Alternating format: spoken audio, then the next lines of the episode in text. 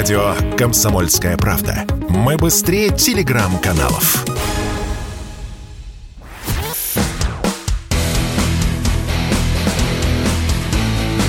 Программа с непримиримой позицией. Утренний Мордан.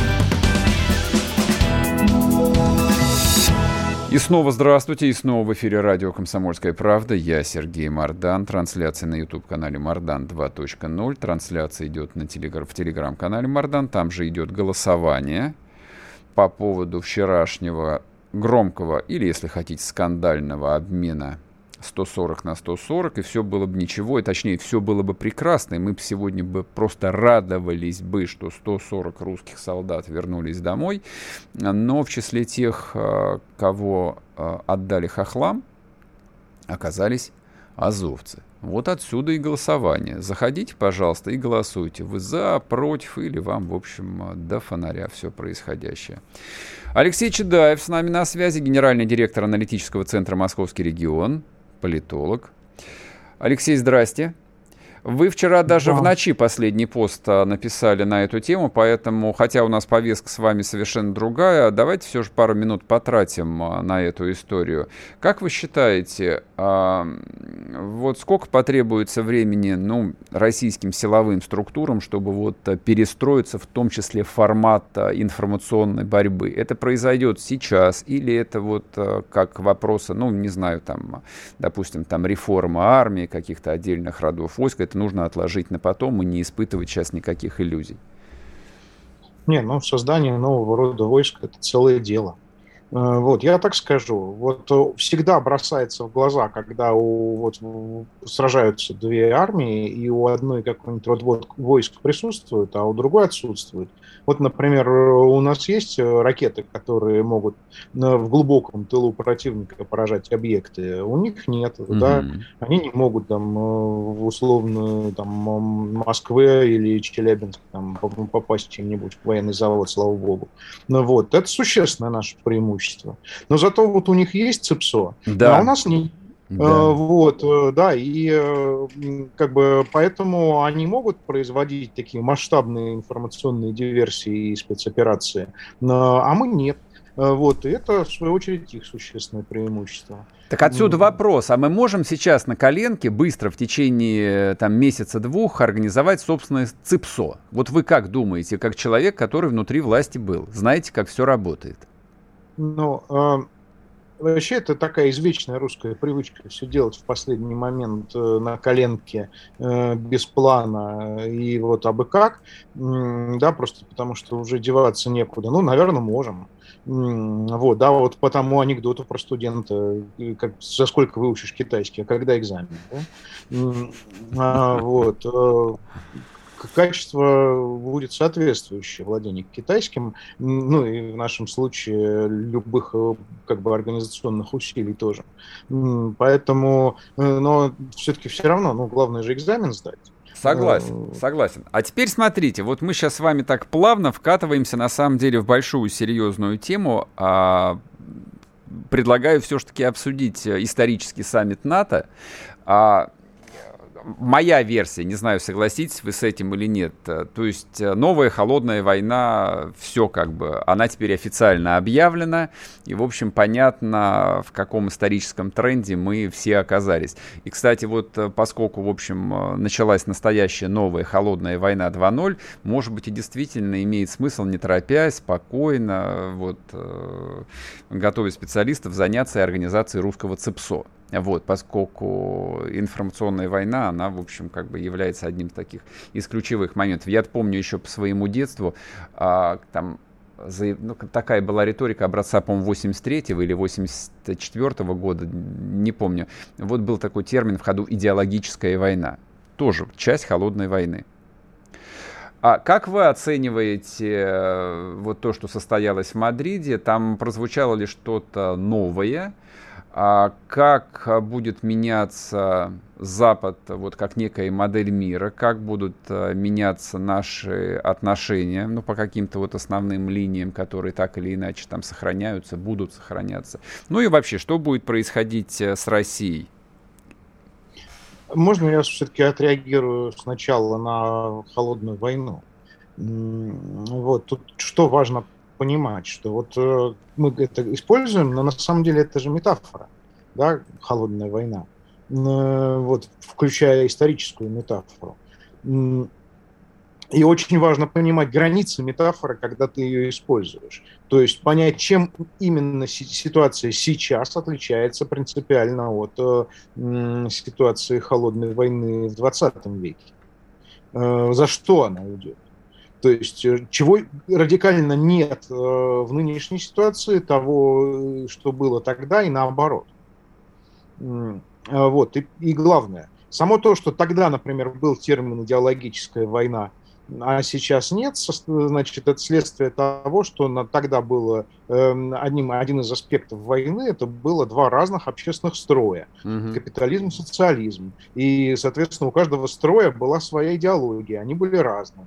И борьба шла за то, чья идеология кузявее для своих и для чужих тоже. Вот, да, у каждой были свои сильные и слабые стороны. Э, а э, сейчас какой-то радикально отдельной идеологии, которая бы которую бы можно было противопоставить, и главное, какого-то общественного строя, который можно было бы противопоставить их строю, э, у нас не водится. И по сей причине и об идеологической войне никто не говорит, а говорит только об информационной. Э, да, то есть вот этих вот самых бесконечных психологических спецоперациях, э, кто опять редиска, кто кого продал, предал, э, кто дурак, да, значит, и вот, и это, ну, немножко другое, так скажем. Это раз. Вот. Второе. В новой ситуации как бы мы, э, в отличие, кстати, от той холодной войны, э, оказались в наступательной роли. В той холодной войне мы были э, после 45-го точно в оборонительной роли. То есть разговоры о всемирной коммунистической революции остались далеко в прошлом, да, после того, как особенно Коминтерн был распущен в 43-м. Да, никто уже не говорил, что когда-либо Советский Союз значит, захватит весь мир Э, кроме их пропаганды, кстати, это mm-hmm. тоже было оружие. Э, вот. А наступать, наступ, наступающей стороной были они. Это они, э, в общем, вели экспансию, опять же, гибридную, разноформатную, а мы, как могли, отбивались, но и не отбились. Да, потому что, наверное, сидя в обороне, никогда никто войны не выиграл. В том числе холодных.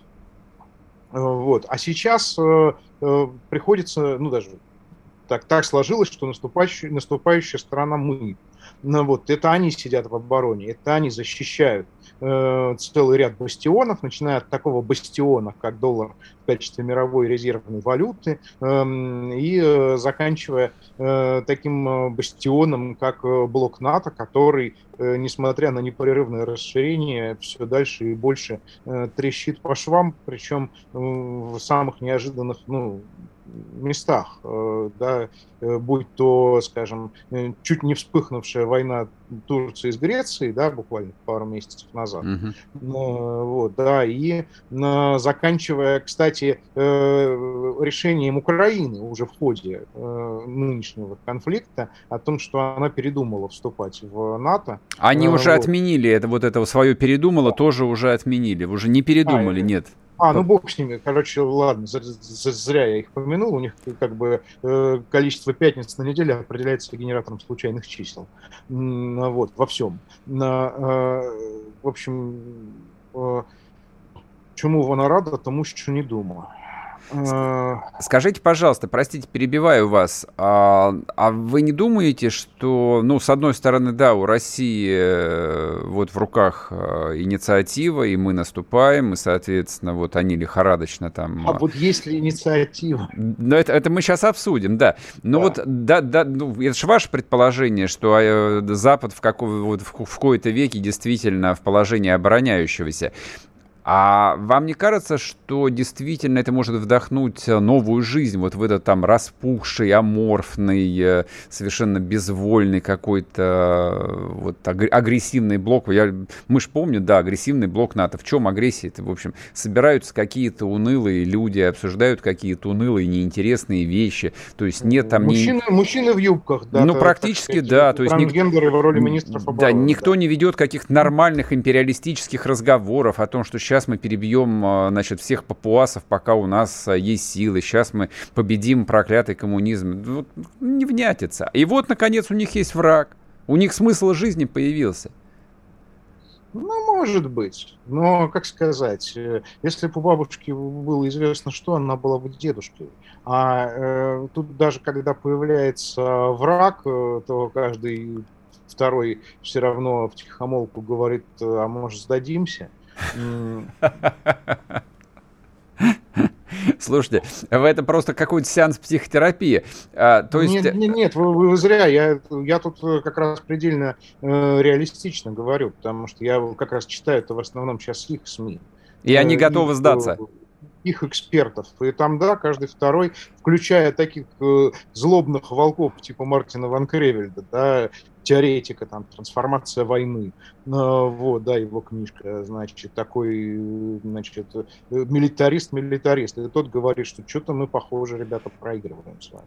Пох ну, похоже, вот. похоже, Путин действительно крутой, поэтому можно даже не раздеваться, сразу сдадимся в плен. Алексей, сейчас мы уйдем на короткий перерыв на новости, вернемся и продолжим. Алексей Чедаев с нами разговариваем про будущее НАТО, которые сдадутся вот-вот. Вы слушаете радио «Комсомольская правда». Радио, которое не оставит вас равнодушным. Но в целом наблюдать прикольно, как все маски свалились, никто уже ничего не скрывает.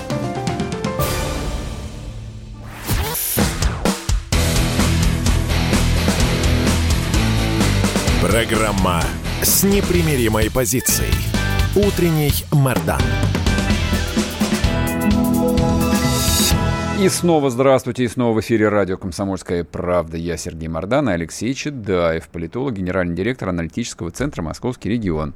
Алексей, итак, а вы тут набросили, что там каждый второй в НАТО готов а, сдаться. Вы не выдаете желаемое за действительное? Почему? Как бы вон англичане, вон американцы, кто ну, вчера... А, из... сейчас, вот, является, с... является ли это желаемым?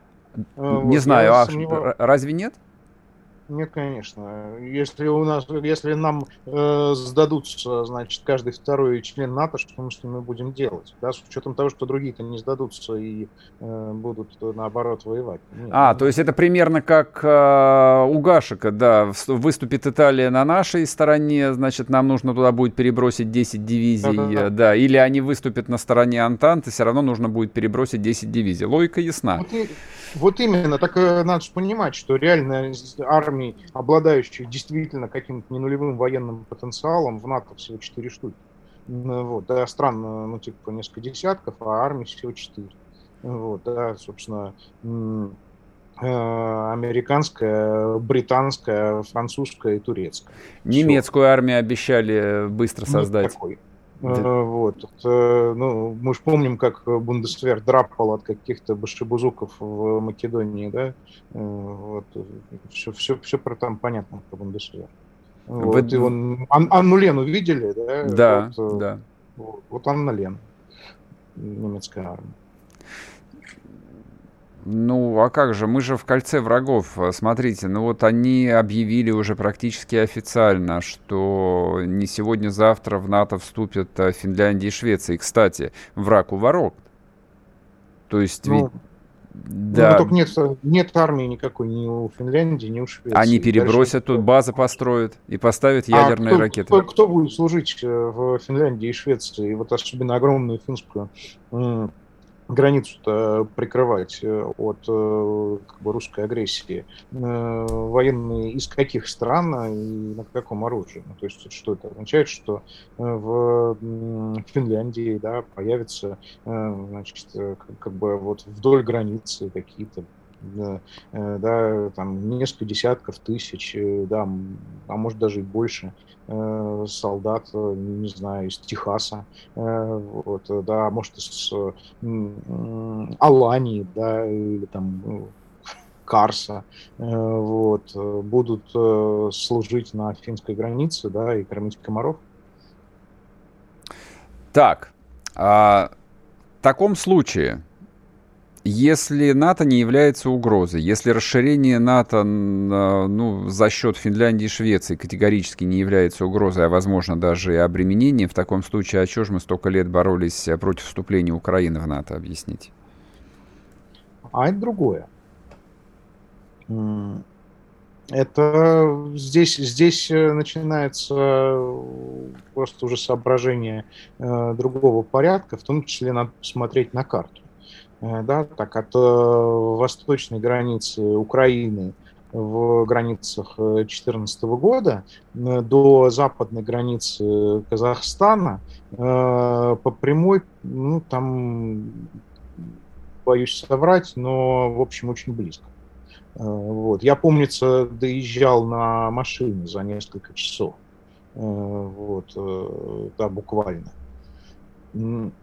И этот отрезок, ну, он как бы вот перерезается одномоментно, и весь Юг и Кавказ, как бы все, вот он даже сухопутного сообщения с ним нет в этот момент. То есть фактически вступление Украины в НАТО означало, что нас э, ну, в какой-то перспективе можно вообще изолировать и от э, Евразии. Правильно я понимаю? Да.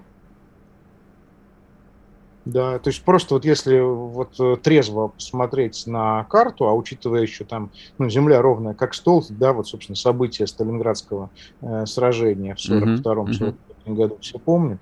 Э, вот. Э, все, можно, можно в этот момент забыть, э, да, не знаю, про Ростов, Краснодар, Ставрополь, весь Кавказ, сколько его не есть, Сочи.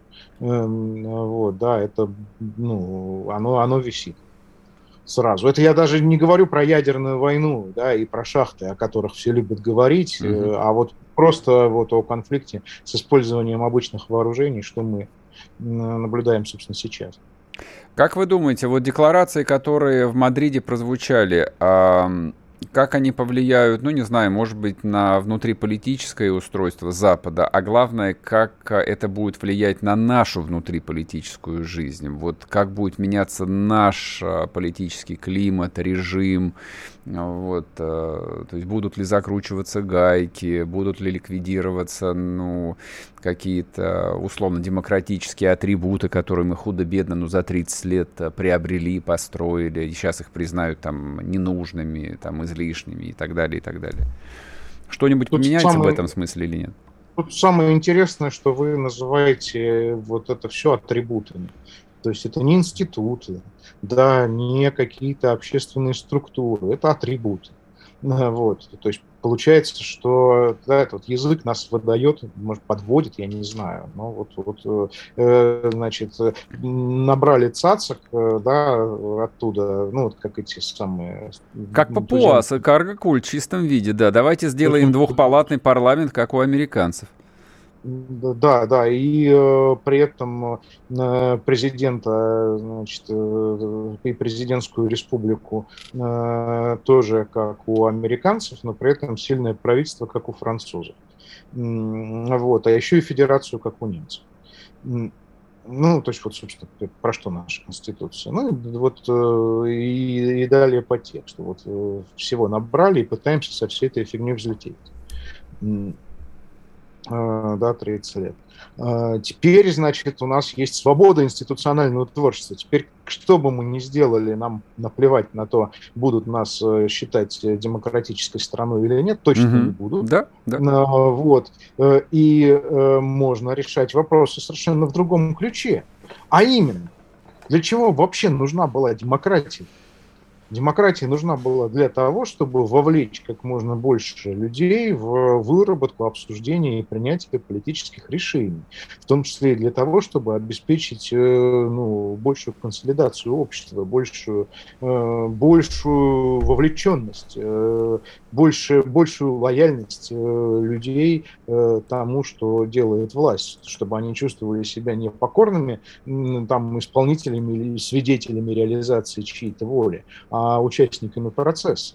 Э, вот. И как это организовать э, в современных условиях? Это теперь вопрос, э, как бы, решая который мы можем не оглядываться на вот весь этот канонический набор институций, который нам предписывал капитулянский пакет. Вот. Шашечки или ехать?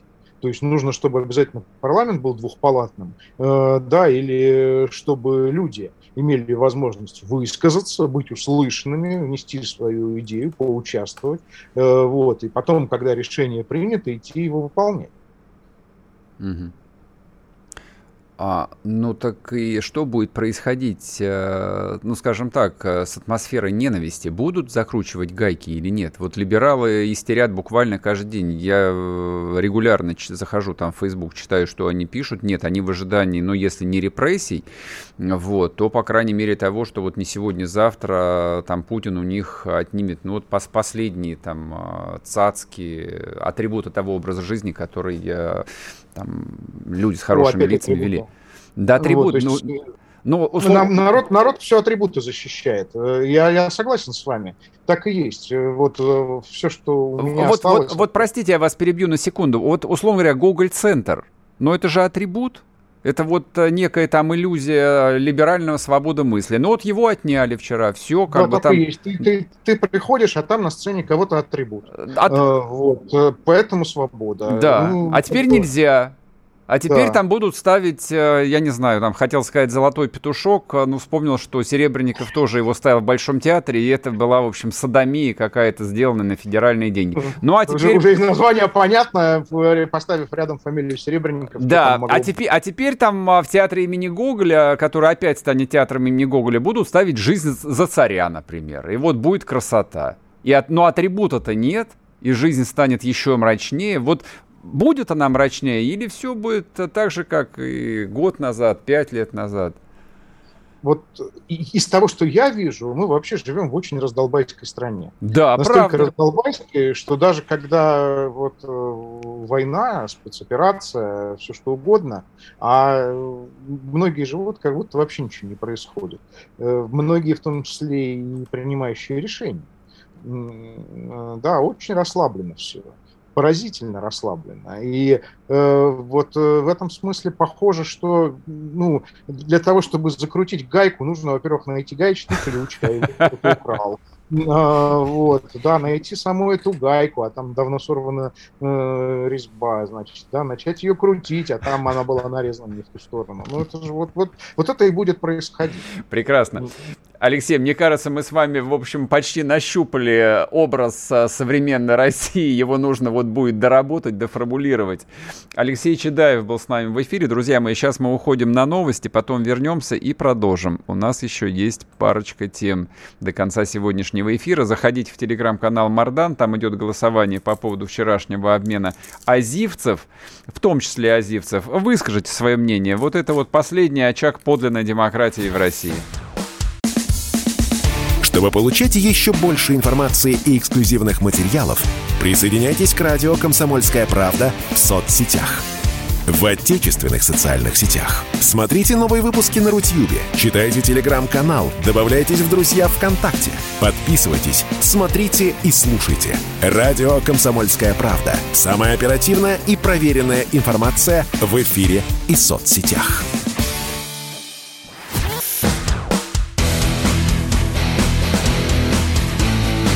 Программа с непримиримой позицией. Утренний Мордан.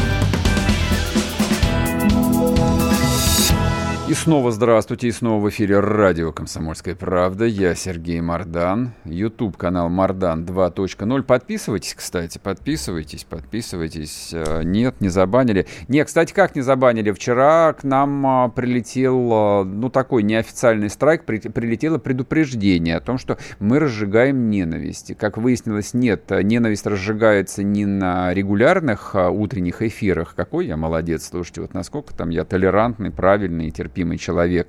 А ненависть разжигалась во время интервью с э, ректором ГИТИС э, Григорием Заславским. Вот кто из нас там разжигал ненависть, я или Заславский, большой вопрос. Но факт тот, что это интервью YouTube снес, вот, и прислал предупреждение о том, что аккуратнее. Ну хорошо, будем аккуратнее. Ну, в общем, пока нас не забанили, подписывайтесь.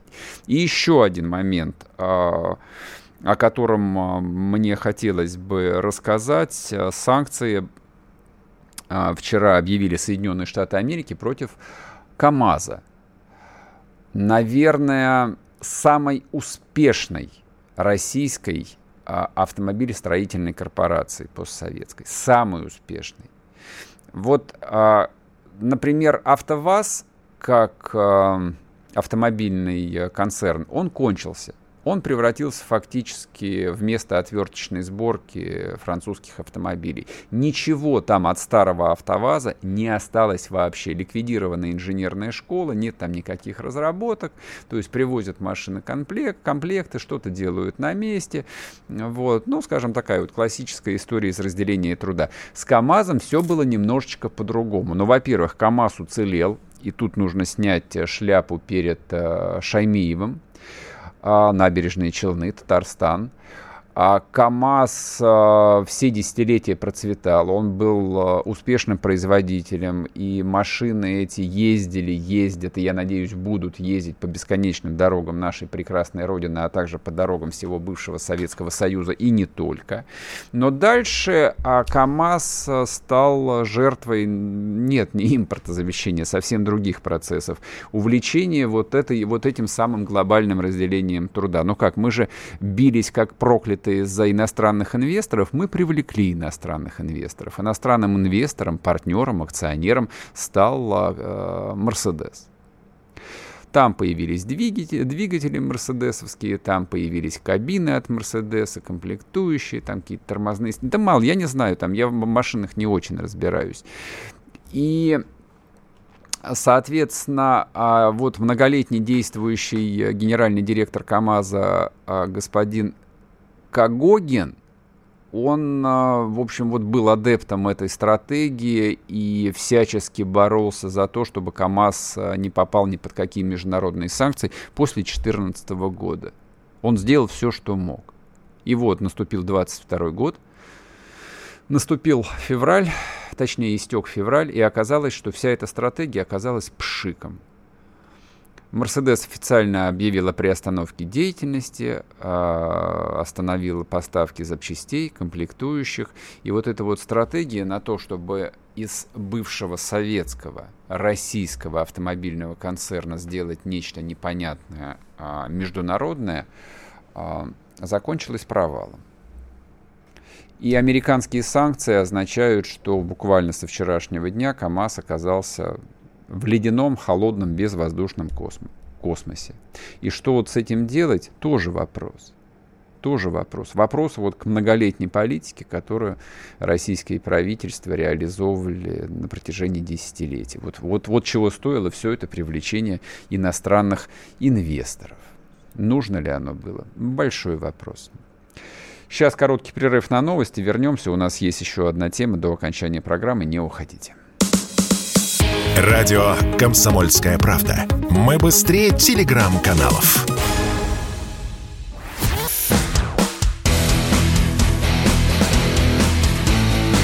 Программа с непримиримой позицией. Утренний Мордан. И снова здравствуйте, и снова в эфире радио «Комсомольская правда». Я Сергей Мордан. Я напоминаю, в телеграм-канале Мордан идет голосование по поводу состоявшегося вчера обмена 140 наших солдат на 140 украинских пленных, в число которых попали а, полста азовцев. Вот, и это вызвало дикий скандал. И вчера было обсуждение вечером, а, до позднего вечера, и сегодня оно продолжается. И судя по количеству комментариев, я просто понимаю, что тема зацепила очень многих. Вот, а, голосование следующего, след, значит, голосование сформулировано следующим образом. Давайте я проартикулирую для тех, кто вдруг пропустил. Итак, нужно ли было менять наших солдат на азовцев? Да, жизнь русского солдата бесценна, она стоит там и азовцев, и чего угодно. Нет, нацистов надо было судить, у нас же денацификация. А третий вариант для тех, кто дезориентирован, нет, я ничего не понимаю, народу ничего не объяснили, и не просите меня ответить на, манипули... на манипулятивно составленный вопрос. Вот так вот. Это манипулятивный вопрос. Значит, а поголосуйте еще 5 минут, потом я его закрою и объявлю вам результаты. Сейчас 15 тысяч человек проголосовало. Много. Такая очень острая тема. Есть еще одна тема, которую хотелось бы коротко хотя бы проговорить а, по поводу вот этого саммита НАТО. Но мы в таком, а, ну, условно, а, юмористическом, а, сатирическом ключе обсудили НАТО с Алексеем Чедаевым. А, вот он к нему относится, как и положено русскому человеку, русскому мыслителю, вот э, высокомерно. А, а я нет, мое сознание более драматическое. То есть я в НАТО все же вижу достаточно серьезного врага, и я бы не стал бы уж совсем недооценивать э, коллективный Запад. Он нет, это не смертельно раненый зверь, который, в общем, готов э, на там, любые прыжки и становится страшно опасно, опасным. Это слишком сильная метафора. Но я исхожу из того, что коллективный Запад вот даже в таком э, изможденном, аморфном, безвольном виде, а в котором он дожил до 22 года, представляет из себя э, очень серьезную опасность на фоне того, что и Россия, мягко говоря, не та, чем она была 50 лет назад. Россия тоже очень слаба.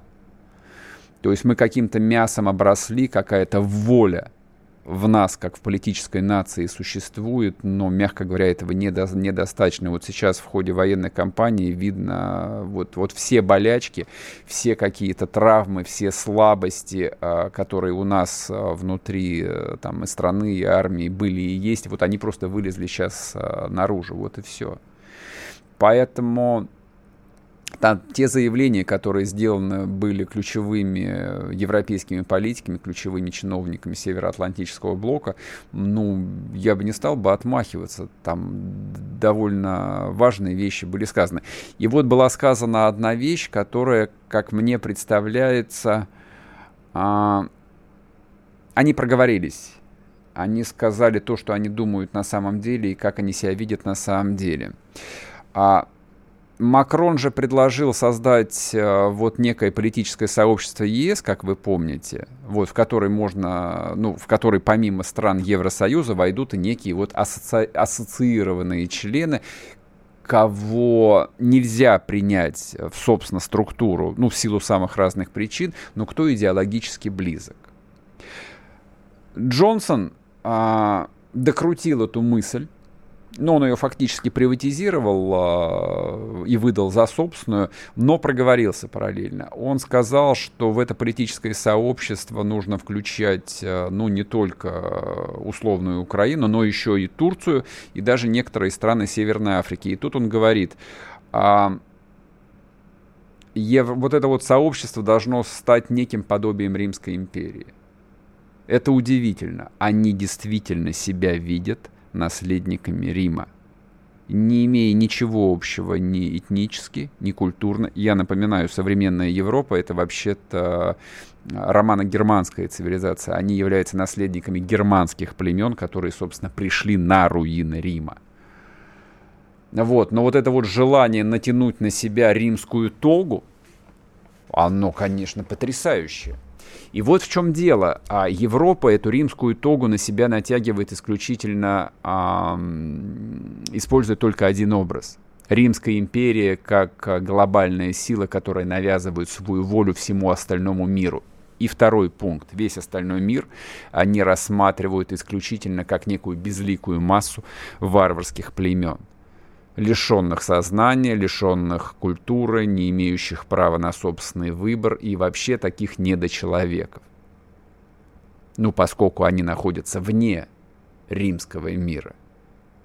Поэтому а, для того, чтобы понять, скажем так, идейное содержание вот того противостояния, которое там кристаллизуется буквально на глазах, нужно смотреть внутрь себя, то есть э, думать над тем, как мы его э, для себя формулируем, как мы видим это противостояние, в чем мы противостоим. Ну, Советского Союза нет, это не противостояние идеологии абсолютно.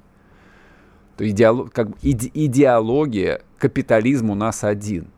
Но они себя рассматривают как Рим, а нас как варваров, а вот мы себя как кого рассматриваем и как кого мы рассматриваем Запад. Вот у меня на сегодняшний день ответа на этот вопрос, честно говоря, нет. Честно говоря, нет. Мы точно не Рим и никогда... Мы третий Рим, конечно, но вот э, наша политическая концепция русская Россия, она более сложная. Мы ее никогда не упрощали. Мы себя видели наследниками последовательно Римской империи, Восточно-Римской империи, Византии, Византии. И мы третье воплощение той цивилизации, но переосмысленное, дополненное, улучшенное, если хотите. Вот, может быть, в этом ключе мы должны а, смотреть на Запад. Мы должны на них смотреть как на варваров, как на германских варваров, которые пришли и сожгли остатки Римской империи, и захватили власть, и продают, предаются там, в общем, каким-то безобразием и излишеством. Может быть так, а может быть по-другому. Но это так, это досужие рассуждения вслух. Наверное, сейчас а, нужно все же остановить голосование. Я проголосую сам. Бам, нажимаю кнопку. Итак, смотрите. А вот до какой степени, я восхищен, до какой степени же а, у нас нормальный народ, вот до какой степени нормальная аудитория нашей радиостанции и моей программы. Нужно ли было менять наших солдат на азовцев? 66%. Да, жизнь русского солдата стоит этого. Я тоже проголосовал так же. Вот, невзирая ни на какие обстоятельства, условия, неловкости, недоговоренности и прочее. Да, конечно, да, конечно, это хорошо. 140 русских солдат вернулись домой, и это прекрасно. Это замечательно. 11% сказали, не-не-не, не надо было менять. Нацистов надо судить. Но это такие, это лютые люди какие-то, вот непримиримые, железные. Я не буду вот задавать риторических вопросов, я никак не буду там не осуждать этих людей, ничего. Ну вот они сделали выбор, у нас же демократия. Но 23%, почти четверть людей сказали, что ничего не понятно, народ ничего не объяснили. И это тоже очень правильная цифра. Вот, если а, нас сегодня слушают а, специально обученные люди, те, кому положено, я нижайше прошу учесть а, в отчетах вот эту вот цифру и доложить, что к людям надо относиться повнимательней. Мы завсегда поддержим родную власть. Мы за мы за то, что происходит на наших западных границах. Мы за то, чтобы э, наша дорогая, любимая часть исторической России под названием Украина вернулась в отчий дом. Мы за это, мы за русскую армию по-любому. Ну вот как повнимательней давайте будем относиться. Я причем понимаю, что никакого здесь, э, не то что там злого умысла не было, но даже ну, типа вот желание отмахнуться, неважно, что про это подумать. Я думаю, что эта мысль даже не возникала у людей, которые занимаются непосредственно обменами. У них вполне конкретные задачи. Вот их э, там цель полагания вот предельно узкая.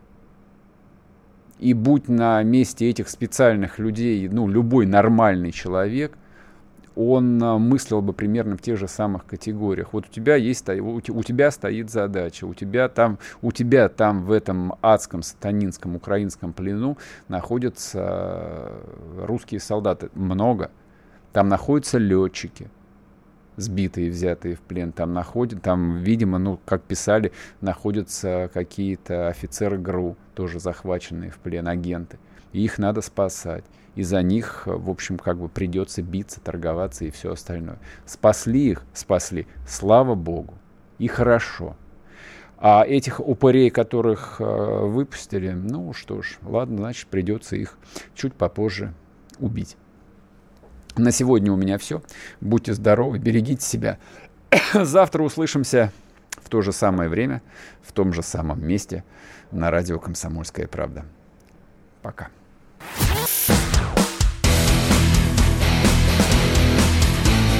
Утренний Мордан.